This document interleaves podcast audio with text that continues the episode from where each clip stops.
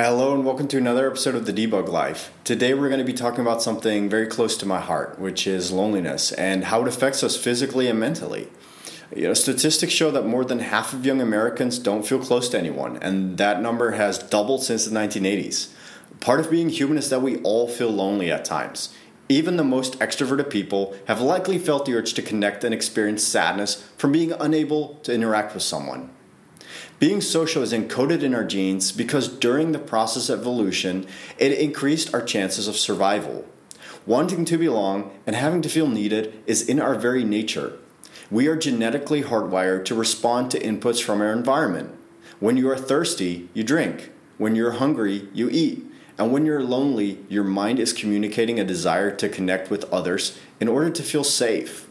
You know, I have this memory of my twenty-first birthday, and I was laying in a bed on a military base um, where I was going through training with radiating pain down my legs coming from my back, which years later I found out was broken. I had left my home country of the Netherlands a month or two prior. I had no friends on base, and nobody even knew it was my birthday.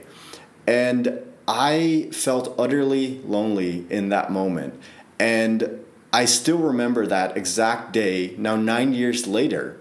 So I have learned a lot about how to deal with these feelings, and that's what we're going to go over today. You know, feeling lonely is perfectly healthy in the short term because it guides you toward the connections you need and crave. But these same feelings can be dangerous in the long run.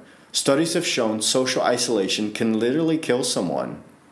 While social isolation isn't identical to feeling lonely, a meta-analysis found chronic feelings of loneliness increase the risk of premature death by around thirty percent, which is the same risk as smoking a pack of cigarettes a day or being medically obese.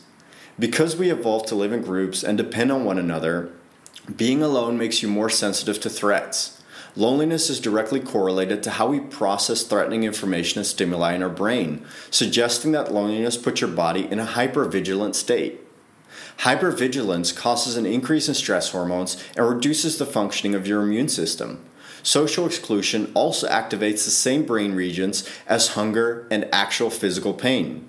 Therefore, loneliness quite literally hurts you. When you feel lonely, your brain is more susceptible to depressive symptoms, and your ability to self-regulate is decreased. Studies have shown that those who reported chronic feelings of loneliness had a sixty-four percent increased chance of developing dementia. People who are chronically lonely have greater levels of viruses in their systems, are at higher risk of suffering from chronic inflammation, which has been linked to type two diabetes, arthritis, heart disease, and even suicide. Now, to properly address chronic feelings of loneliness, you first need to acknowledge the potential consequences of failing to do so and accept the feelings for what they are, a desire to connect with others. The most obvious option is to seek social support with members of your family, friends, and community members, such as a church or a meetup group. The only thing that matters is that you feel accepted and supported. Find the courage to completely embrace yourself within a community of people that makes you feel needed. If you think you lack social support, you should you could consider providing it instead. Research shows giving support may relieve just as much stress as receiving it, and doing so will lay the foundation for future relationships. And most importantly, remember that whatever you're feeling, you aren't alone.